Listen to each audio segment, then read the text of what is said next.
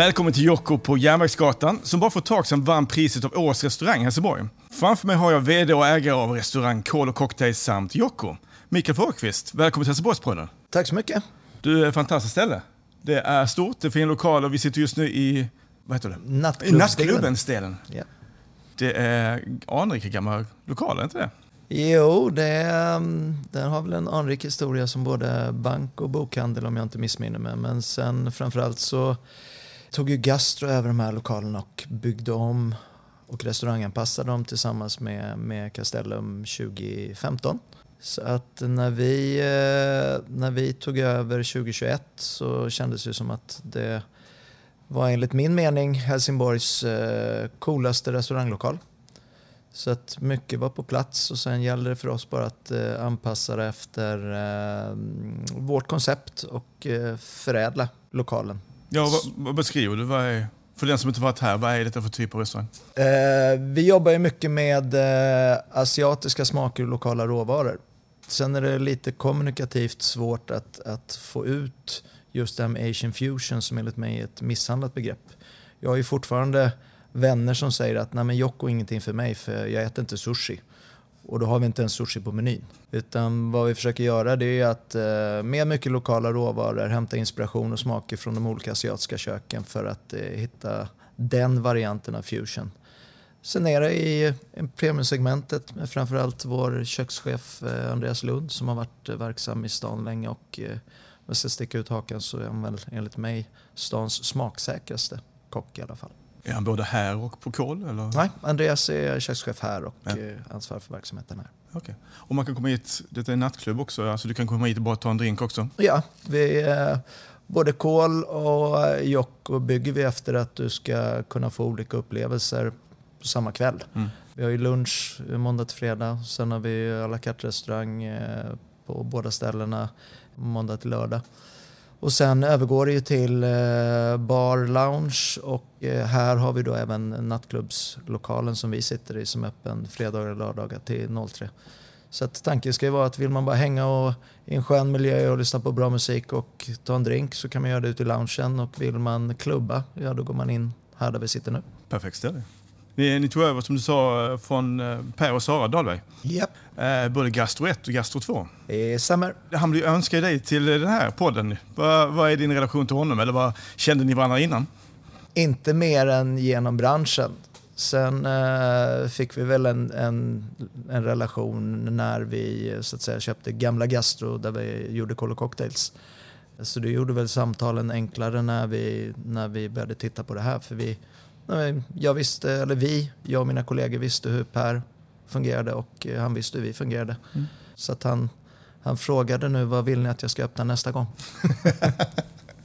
Så ni ska ta över Mölle då alltså? Eh, nej, vi, vi håller här ett tag.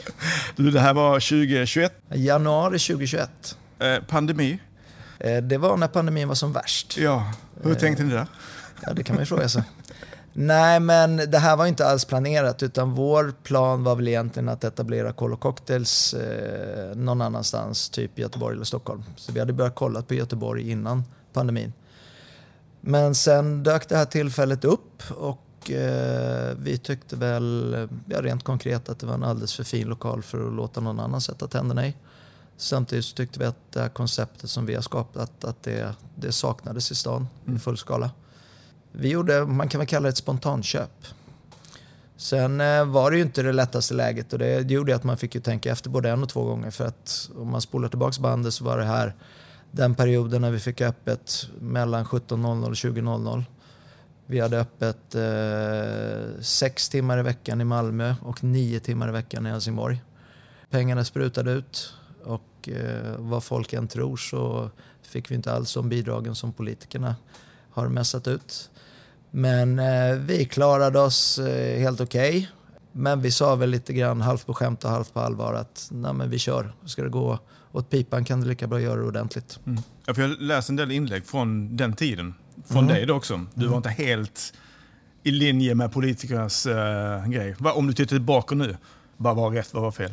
Vad hade du? Det, det jag tycker var fel, det handlar inte om det ekonomiska. För det, där finns det andra branscher som hade det betydligt tuffare än vad vi hade. Det jag eh, vände mig mot är att man eh, sam försökte samla politiska poäng genom att göra restriktioner där det inte gav någon som helst verkan. Det fanns ju undersökningar både innan och efter som visar att det var inte på krogen som smittan spreds. Mm. Och att då ha alla möjliga begränsningar på krogen men sen kunde du åka kollektivtrafik härifrån och stå och klättra på varandra och andas varandra i ansiktet. Då blir det någonstans, eh, då blir det någonstans fel. Ska man göra den typen av restriktioner som jag har full förståelse för att, att man kände att man behövde göra, då måste man någonstans gå all the way. Annars så blir det inte trovärdigt enligt mig. Och där använder man ju en lucka i lagstiftningen som möjliggjorde det att just rikta punktinsatser mot bland annat restauranger. Det var ju även andra mässarrangörer och eventarrangörer och allt som, som drabbades ännu värre. Det, det ska bli kul att se, jag har sagt det i andra poddar också, det är kul att se de här dokumentärerna som kommer om några år och vad som egentligen hände och inte hände. Ja. Den här tiden. Ja. När man läser inlägg om dig så ser man att du är runt på nätverksträffar, du är välgörenhetsorganisationer, du har, eh, förra veckan var det, eller förra, förra veckan var det väl invigning på Platinum Cast, då hade ni Jocko cateringen. Ja. Hur många timmar har du på dygnet? Eh, jag försöker väl utnyttja de 24 timmarna som finns så mycket som möjligt. Men sen, eh, det underlättar ju att jag inte har familj, om man säger så. Det gör att jag kan styra över min tid mycket mer. Sen brukar jag säga det att när andra hämtar barn i skolan eller skjutsar till träning eller ligger hemma i soffan och kollar på TV, då eh, aktiverar jag mig genom annat. Antingen genom att jobba eller genom att träna. Så att, eh, jag försöker vara så effektiv som möjligt och sen, sen är jag duktigt folk runt omkring mig som, som avlastar mig med sånt som de är duktiga på. Du började en gång med bankanställd och du har varit i marknadsföringsbranschen, du har varit i resebranschen och nu är vi här i restaurang. Det, det är en riktigt intressant resa och det ska bli kul att lyssna på. Vi kommer snart dit igen. Eh, för jag när jag tänker tillbaka så tänker jag att du har inte suttit och planerat det här från början hur det ska bli. Det här känns som att det har kommit lite vägar från hit och dit. Så det ska bli väldigt intressant att höra. Men jag tänker att vi ska först lära känna dig. Mm. Så fullständigt namn? Kurt Mikael Fågelqvist. Och varför blev det Mikael och inte Kurt? Eh, det säger sig för självt om du lyssnar på det.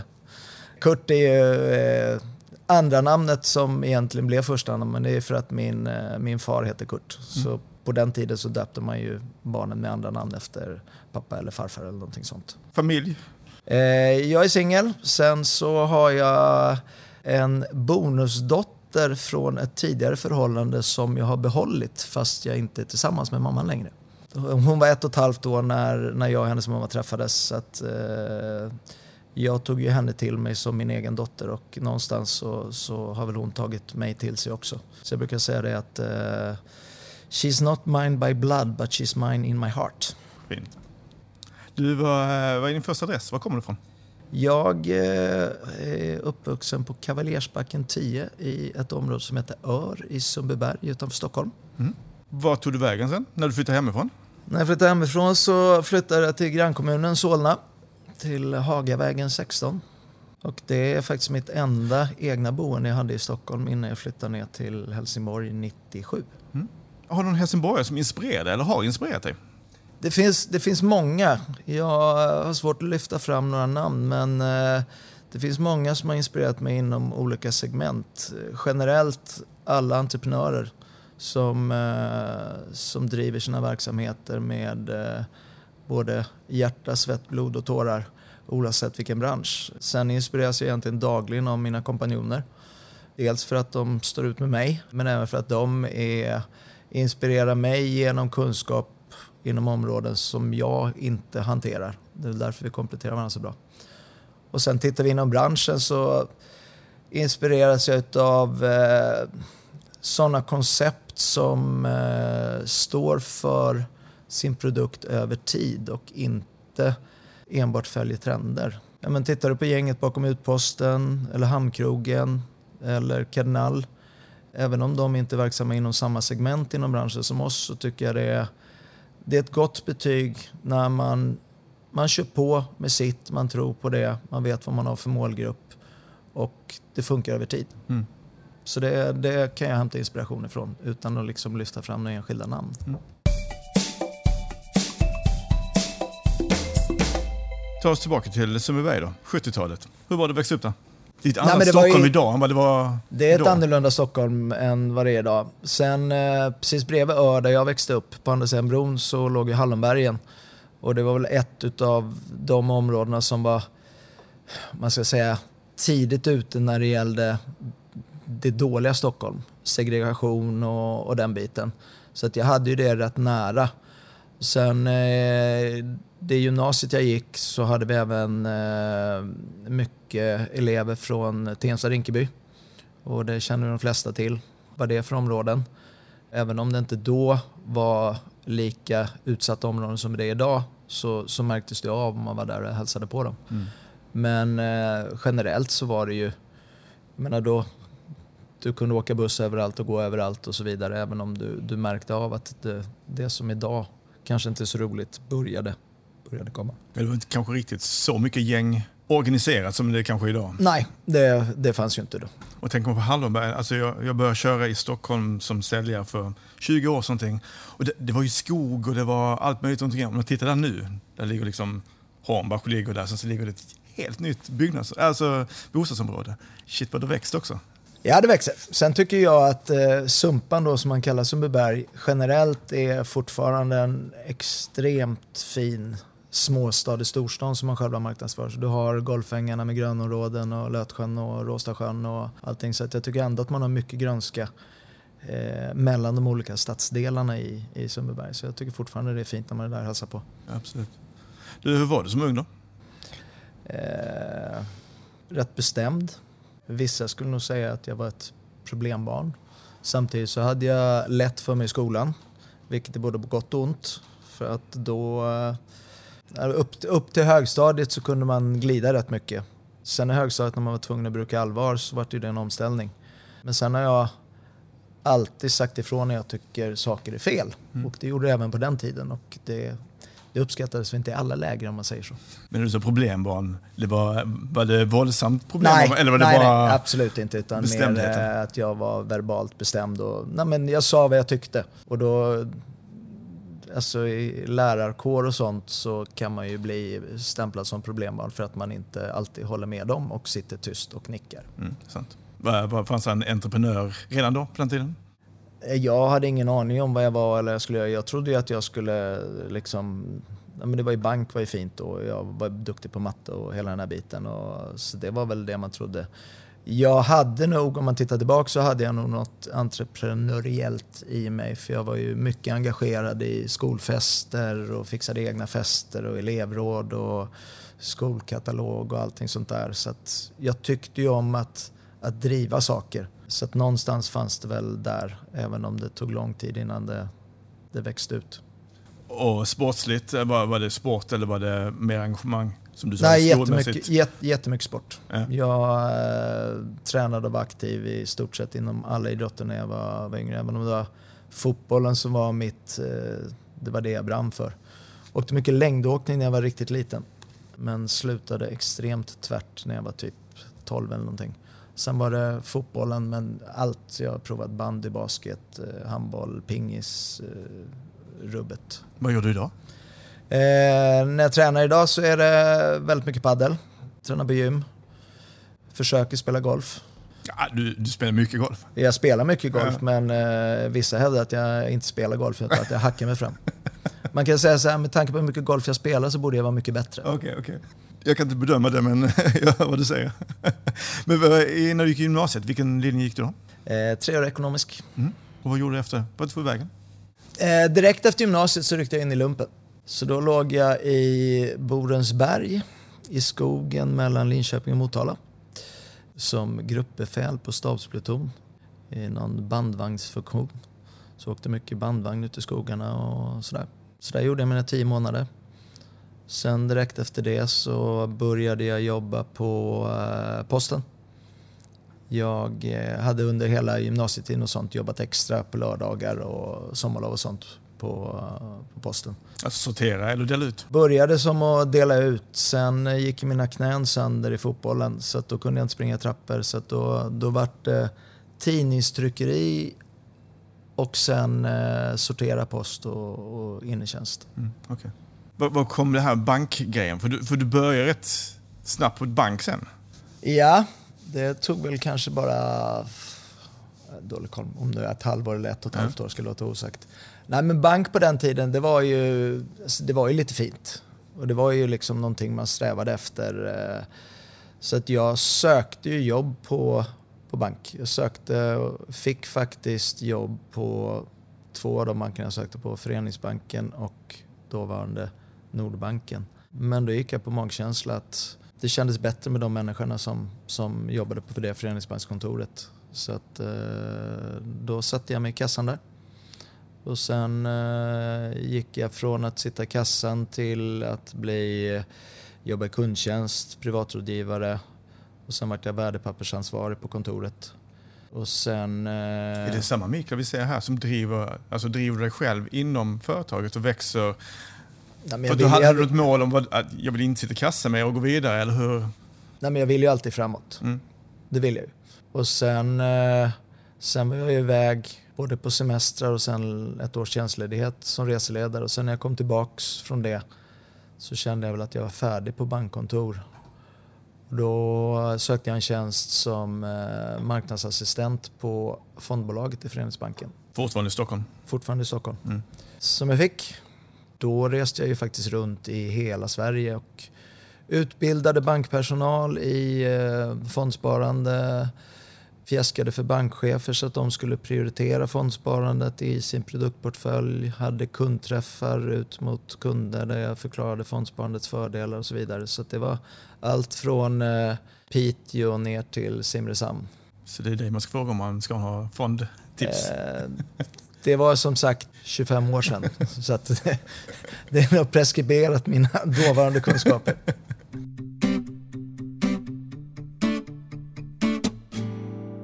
För om vi går tillbaka så var du resledare? Stämmer. Var, var var det någonstans? Jag jobbade för ett bolag som heter Lion Alpin och Lion Beach. Stora på vintern på den tiden och små på sommaren. Men jag jobbade mest vintrar. Eh, Chamonix, Bad Jahrstein, eh, Saalbach, Salamsee. Men sen även lite somrar nere på um, Costa Brava-kusten. Eh, Lloret de Mar, Calais, Tossa de Mar. Så att jag gjorde sammanlagt åtta säsonger.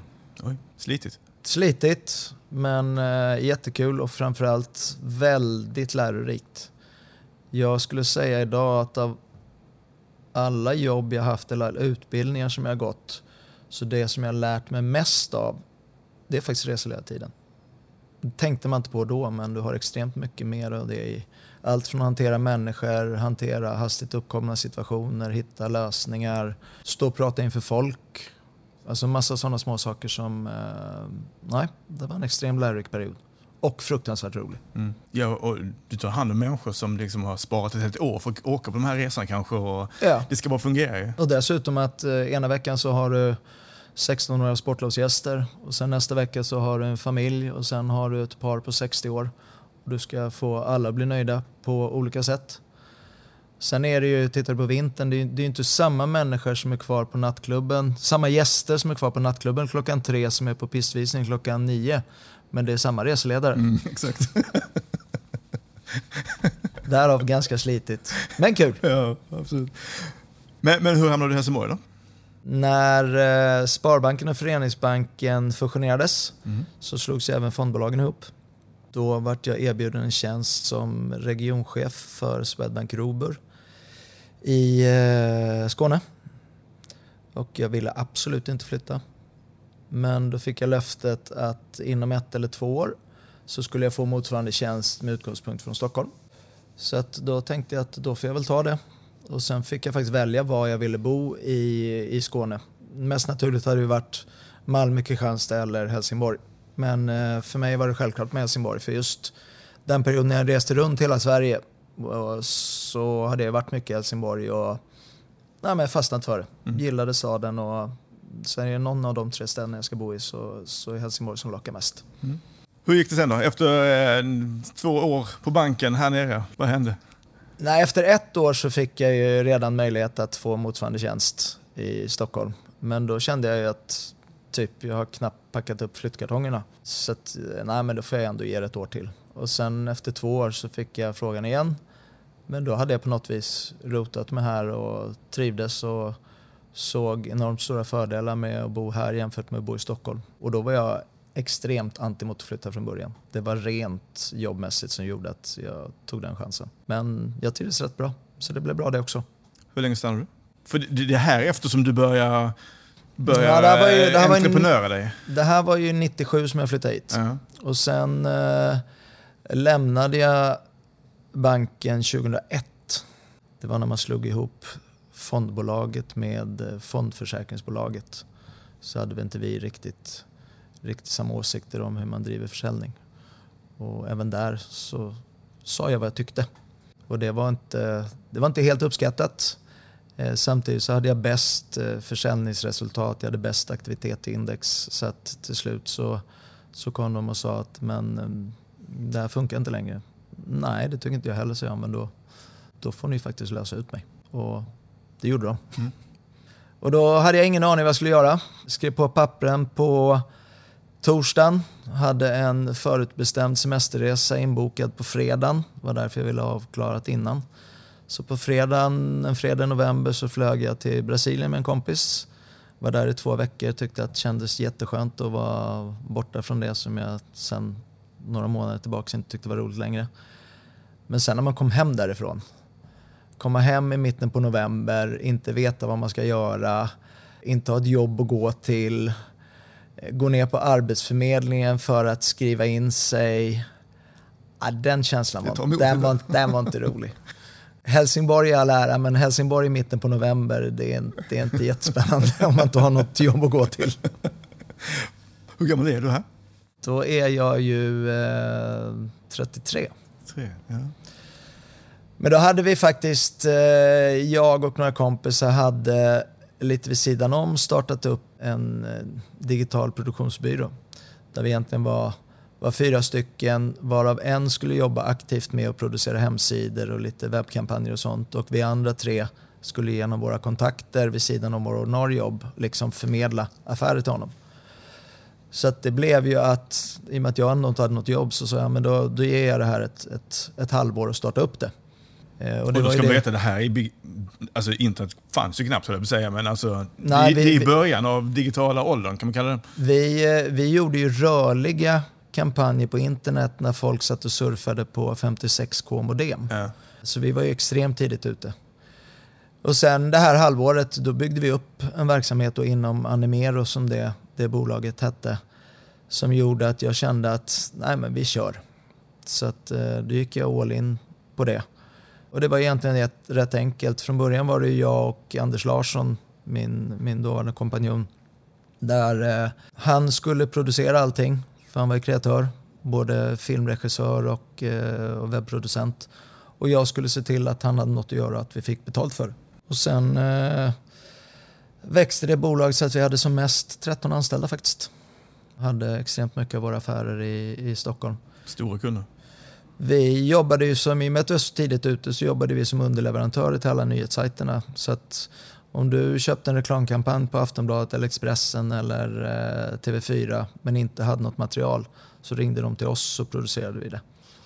Och sen hade vi även alla de stora skiv och filmbolagen där vi gjorde både tv-reklam och webbkampanjer. Så att om Madonna släppte ett nytt album så gjorde vi provlyssningskampanjer på internet och gjorde det- re- tv-reklamen som rullade på tv. Shit, Så det var, det var kul. Ja, vad intressant. Lite skillnad mot banken. Ja, exakt. men vad, hade du någonting i marknadsföringar? Du, du tog det från gymnasietiden på ekonomi? Nej, men i, i mitt jobb som regionchef så, så gjorde jag ju, alltså, då köpte jag ju reklamkampanjer. Så jag hade ju jobbat som kund till reklambyråer och liksom korrekturläst och tänket. Men jag kan inte säga att jag kunde det. Nej. Jag hade en inblick i det som från andra sidan. Och det tror jag är viktigt i, i allt man gör att kunna se på det från kundens eller gästens sida och inte bara bli insnöad i det jag tycker, det jag tänker, det jag Eller gör. det man lärt sig själv. Alltså, Exakt, ja. exakt. Hur länge stannade du där? Vi startade Animera 2001 och sen så sålde jag det 2015. Det var faktiskt två dagar innan vi hade premiär på Colo Cocktails. Det var mer en tillfällighet det också att det blev en försäljning. Jag hade bestämt mig att jag skulle lämna det operativt men var kvar som ägare och sitta i styrelsen. Men sen hade vi eh, en kund, grundarna bakom allabolag.se, som eh, hade sålt alla bolag och eh, letade nya investeringar. De tyckte väl att vi hade gjort ett bra jobb med dem så att eh, vi började snacka lite och då kände väl jag att nej, men det kanske är lika bra att lämna. Det kan jag säga med fast i hand att det var tur för att jag hade inte kunnat sitta som passiv ägare, passiv i en styrelse. Jag måste ha fingrarna i kakburken. Mm. Så det var, det var jättekorkat att tro att det skulle fungera. Så det är bara att tacka gudarna att det inte blev så. För företaget finns kvar? Eh, nej, Eller? tyvärr finns det inte det. Okay. det. Det strök med i pandemin. Okay. Ja. Eh, de hade extrem otur med en rad saker.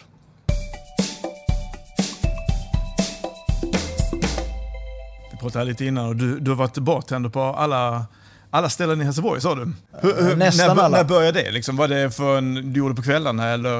Ja, men när jag flyttade till Helsingborg 97 så kände jag två personer i hela, hela Helsingborg. Varav den ena var Dan Andersson som är en av eh, ägarna bakom Utposten.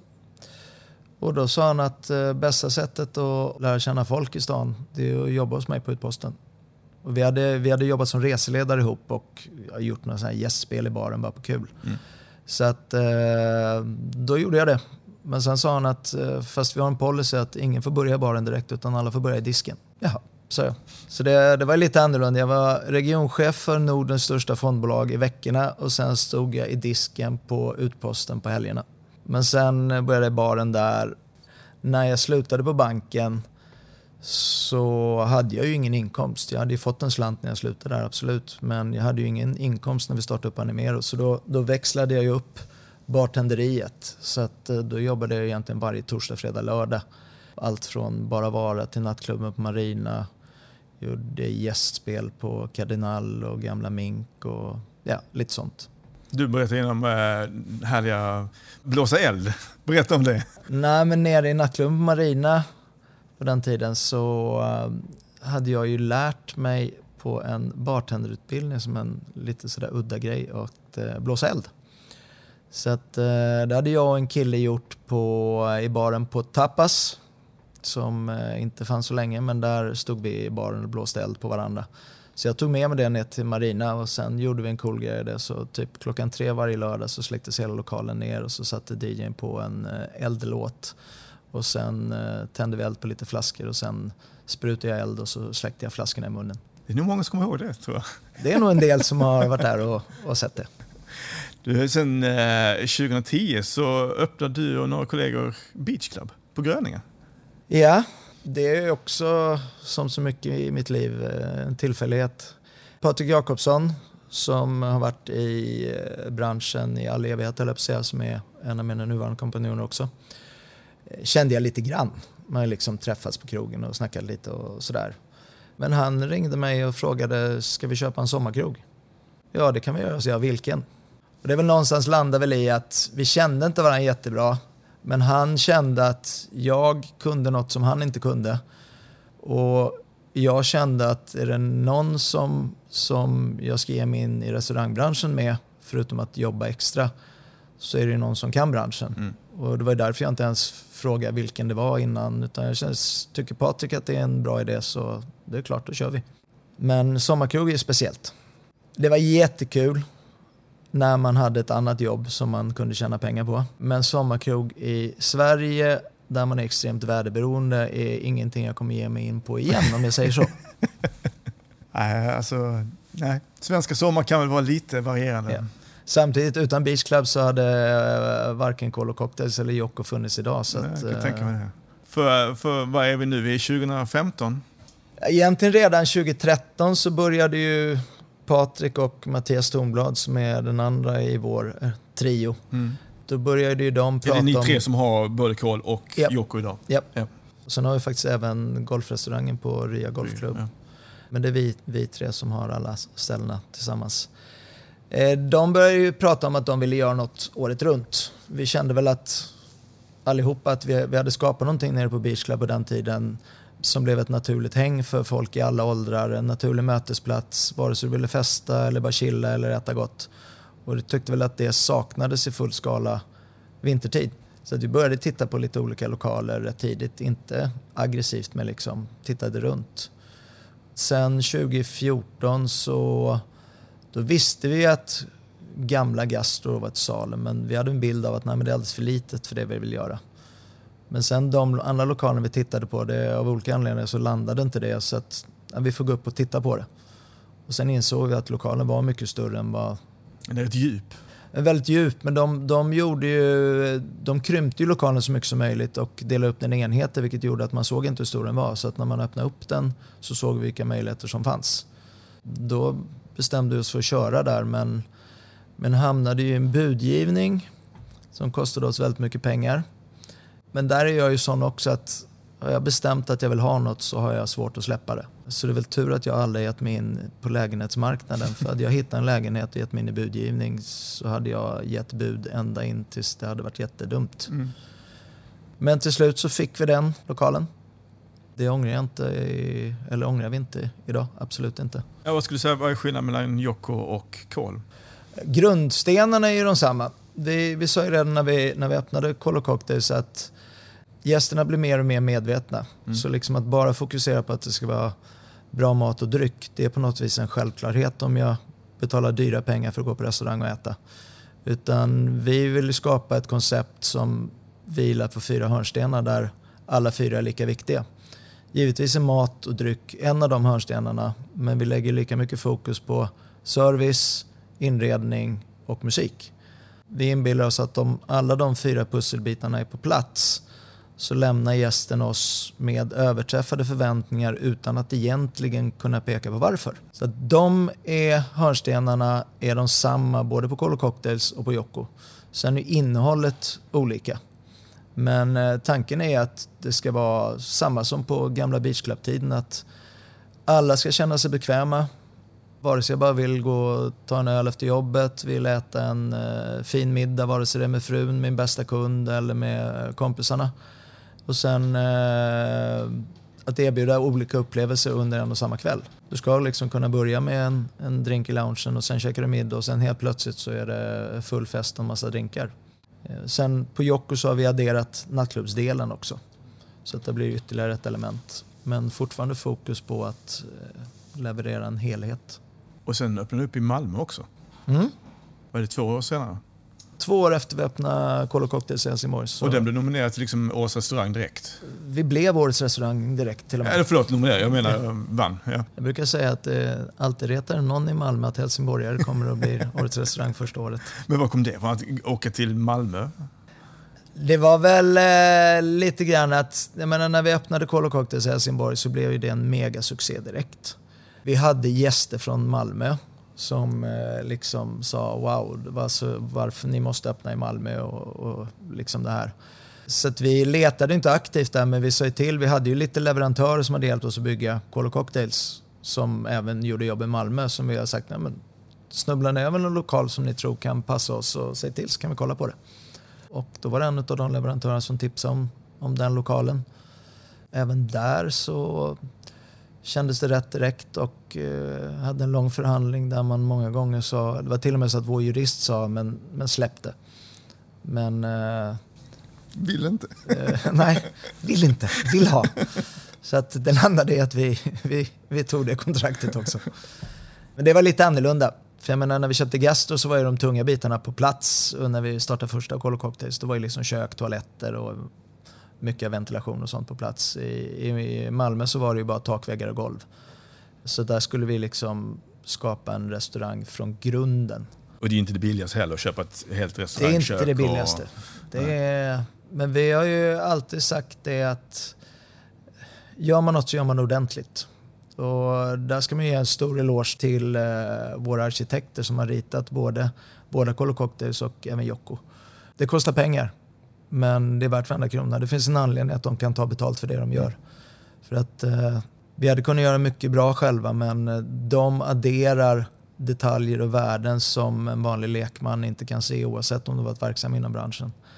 Alla våra byggen så har ju budgeten har ju gått åt pipan rätt tidigt. Då, får man, då står man inför ett vägskäl att antingen behöver vi fuska och ta genvägar Och då kommer gästen att märka det. Och då är de pengar vi har lagt bortkastade.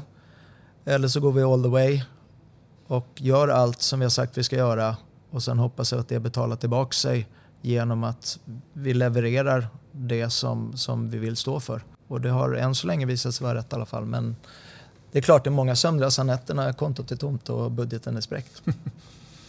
Men eh, jag tänker från din sida, för du kommer, om vi jämför dig med Per Dahlberg, han, han är ändå en kock och alltså matkreatör. Du kommer från ett helt annat håll. Mm. Är det svårt att ta över en restaurang och du har egentligen bara en business-del i tanken medan kanske en som lagar mat ser det på ett helt annat sätt? Ja, men det är därför mina kompanjoner är så extremt värdefulla. Mm. Anledningen till att det har lyckats, det är ju inte jag, utan det är ju vi. Eh, jag menar, Patrik kan restaurangbranschen och allt som hör där till med avtal och allt från att skruva upp speglar och byta glödlampor och se när en gardin hänger snett och sådana saker. Mattias är ju gammal kock. Så att vi är extremt olika men med samma målbild och samma kvalitetstänk. Så det är väl någonting jag eh, tycker man ska ta med sig oavsett vilken bransch man är verksam inom. Att vare sig du ska hitta kompanjoner för att driva eget eller om du ska bygga upp en avdelning med olika individer där du är anställd. Att se till att det är folk som kan olika saker. Jag menar, två kockar som öppnar en restaurang, ja det blir jättebra mat men det, det är lite annat runt omkring också. Mm. Vi kompletterar varandra oerhört bra. Det finns inte en chans att vi hade varit där vi är idag utan, utan Patrik och Mattias. Vad äter du själv? Jag är väl eh, ganska mycket allätare.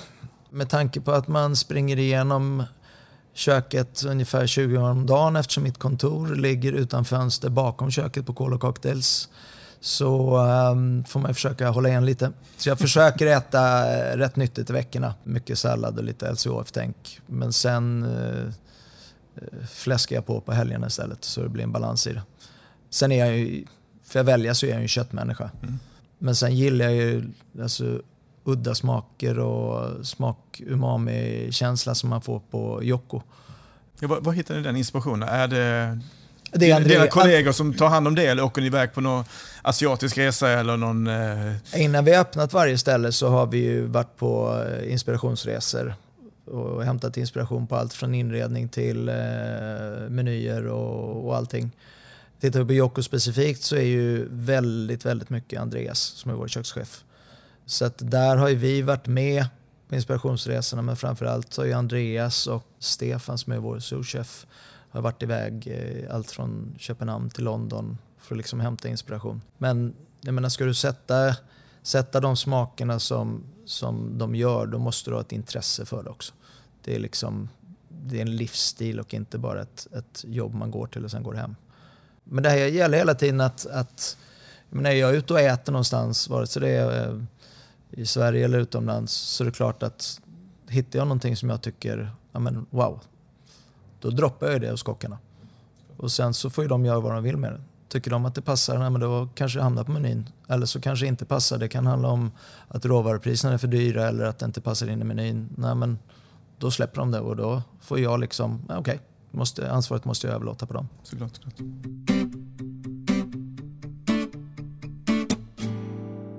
Du nämnde innan Rya Golfklubb. Mm. Kan vi koppla ihop det med golfandet och, eh, eller hur kommer man in på det? Man det, väl, det är en helt väl, annan typ av restaurang. Ja, det, den är fristående. Om jag säger att eh, Jocko Kolo Cocktails vilar på samma hörnstenar så förutom kvalitetstänket i allt från råvaror till service så är, lever ju Rya sitt eget liv.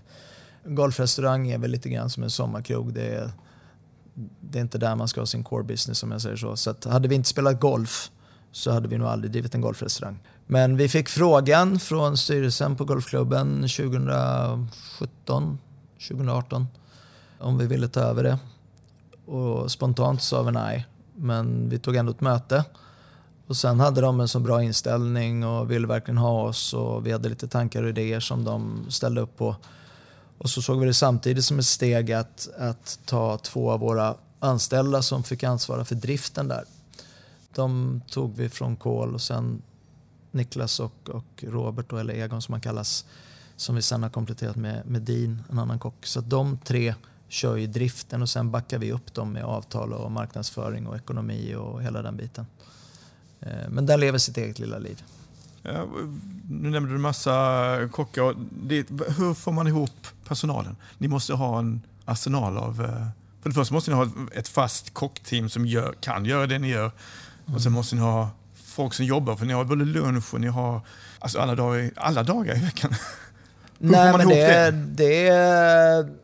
Jag som har jobbat i andra branscher är ju lite sådär, har ju, eller blev ju lite chockad över hur stor personalomsättning det är i restaurangbranschen. Mm. Och vi har ju nu lyckats ha en ganska låg personalomsättning för att vara, personal, för att vara restaurangbranschen. Men fortfarande är det mitt mått mätt väldigt hög. Men det är någonting man får vänja sig vid för att det är inte alla kockar har oftast som ett, ett jobb där man ska vara kvar i. Men tittar på servis och bar så är det många som gör det när de pluggar eller har det som extrajobb innan de vet vad de ska göra på riktigt. Så att eh, vad vi försöker göra det är att vi har ju satt som mål att vi ska vara den bästa arbetsgivaren. Det handlar inte om att vi kommer betala de högsta lönerna. För det kommer alltid finnas någon som betalar 5 eller 10 spänn mer i timmen. Men tar du helheten med trivsel, vilket ansvar vi tar, vad vi gör med personalen, vilka möjligheter vi erbjuder, så strävar vi efter att vara den, den bästa arbetsgivaren i syfte att både personalen ska trivas och stanna längre. För det är också ett element tror jag att trivs personalen, de har kul på jobbet, de trivs med varandra, ja men då återspeglas det i servicen mot gästen. Mm. Du som gäst märker det. Om vår personal har en dålig dag eller är sura på varandra, det märks, det går inte att dölja. Nej. Så att den är jätteviktig. Ja, för, för visst är det så att det, man, man snor kockar av varandra och man försöker köpa över... Andra, andra gör det. Vi, jag kan säga så här, vi har, vi har tagit folk från andra ställen, absolut. Men eh, vi... Eh, jag tror faktiskt aldrig att vi har köpt över någon. Att vi har sagt att ja, men du får högre lön om du kommer till oss. Mm. Jag brukar säga det ut mot konsument. Det sämsta konkurrensmedlet du kan ha det är pris. För det är det enklaste för dina konkurrenter att kopiera. Och det är samma med, med lön. Det finns alltid någon som kan bjuda högre. Och då hamnar du i en ond spiral. Mm. Så att, eh, och det bästa betyget vi kan få egentligen det är väl att tittar vi genom åren så sammanlagt så har vi nog eh, någonstans mellan 15 och 20 anställda som har slutat men sen kommit tillbaks. För man har insett att gräset inte är grönare på andra sidan. Så det, Det är bra betyg. ja, det känns som ett bra betyg. Mm.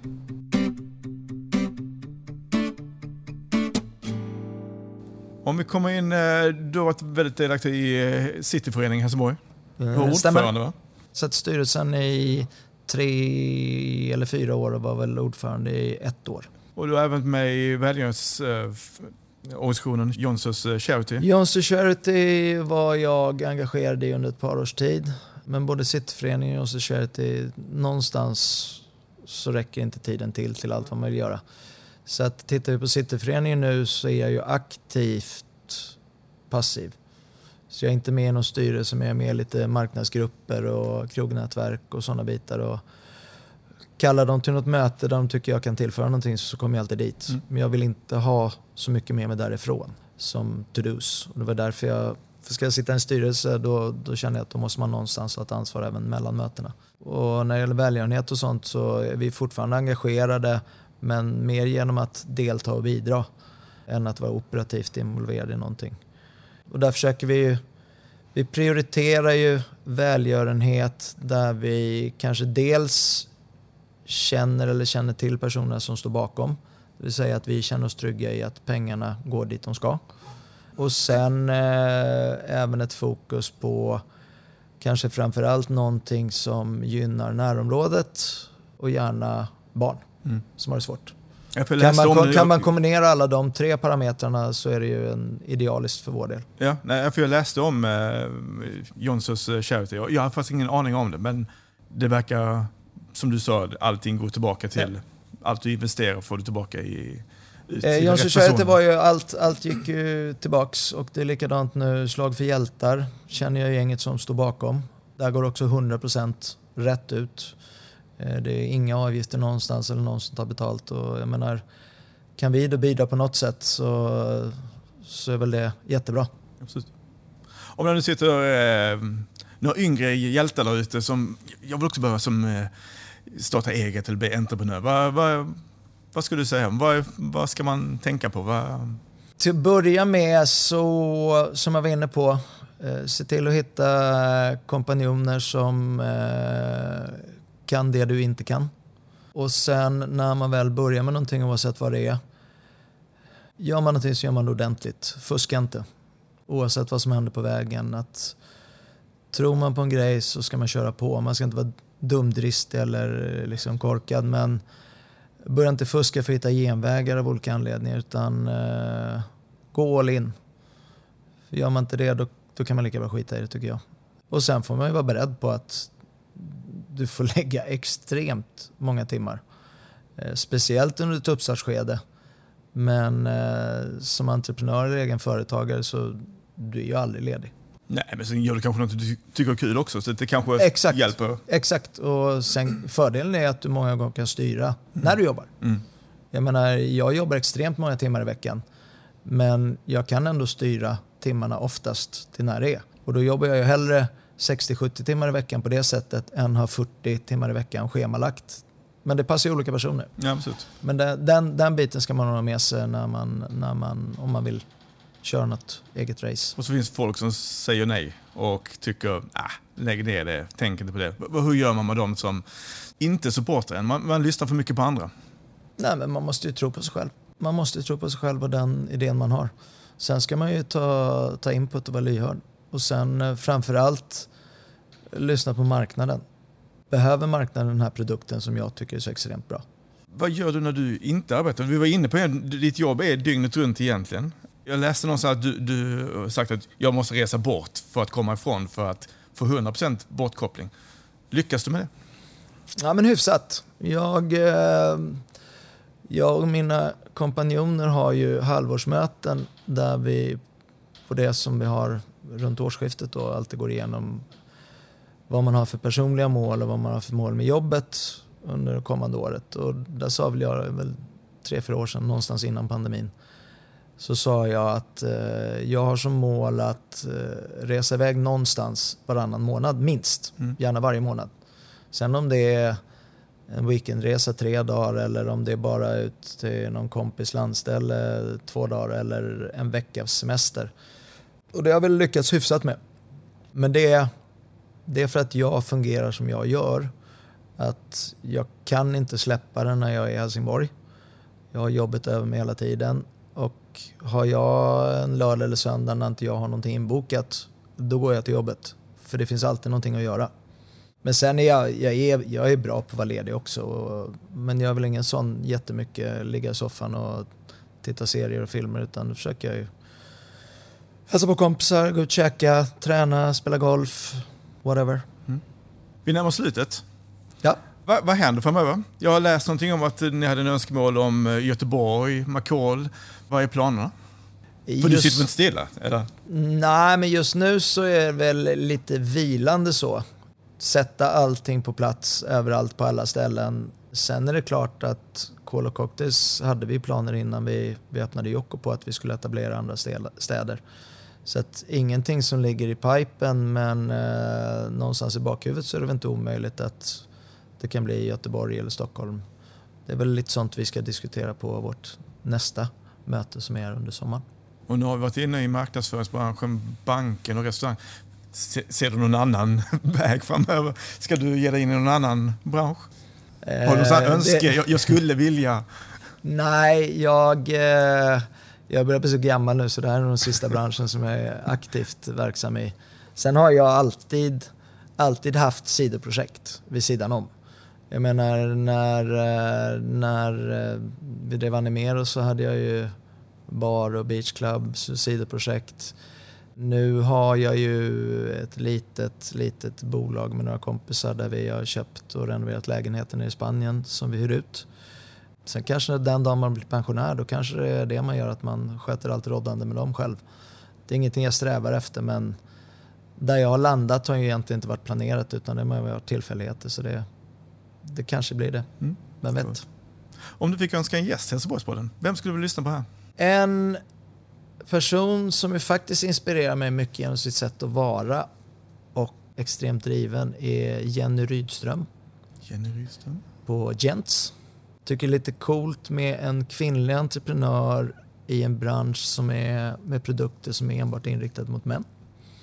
Hon har verkligen örat mot marken, ser möjligheter istället för problem och utvecklar sin verksamhet eh, löpande utefter vad hon känner att marknaden vill ha och är inte rädd att ta snabba beslut för att eh, ja, minimera, eh, minimera misstag. Så att nej, alltid positiv, glad, drivande. Nej, hon tycker jag är en bra gäst. Då räcker vi ut handen till henne. Tycker jag. Du Mikael, stort tack för att vi fick lyssna på din resa så här långt. För jag, vad du än säger så tror jag misstänker att det inte är slut här. Det kommer att gå vidare. Något roligt ska vi väl fortsätta ha framöver. Det tror jag också. Men, eh, tack själv. Tack så mycket.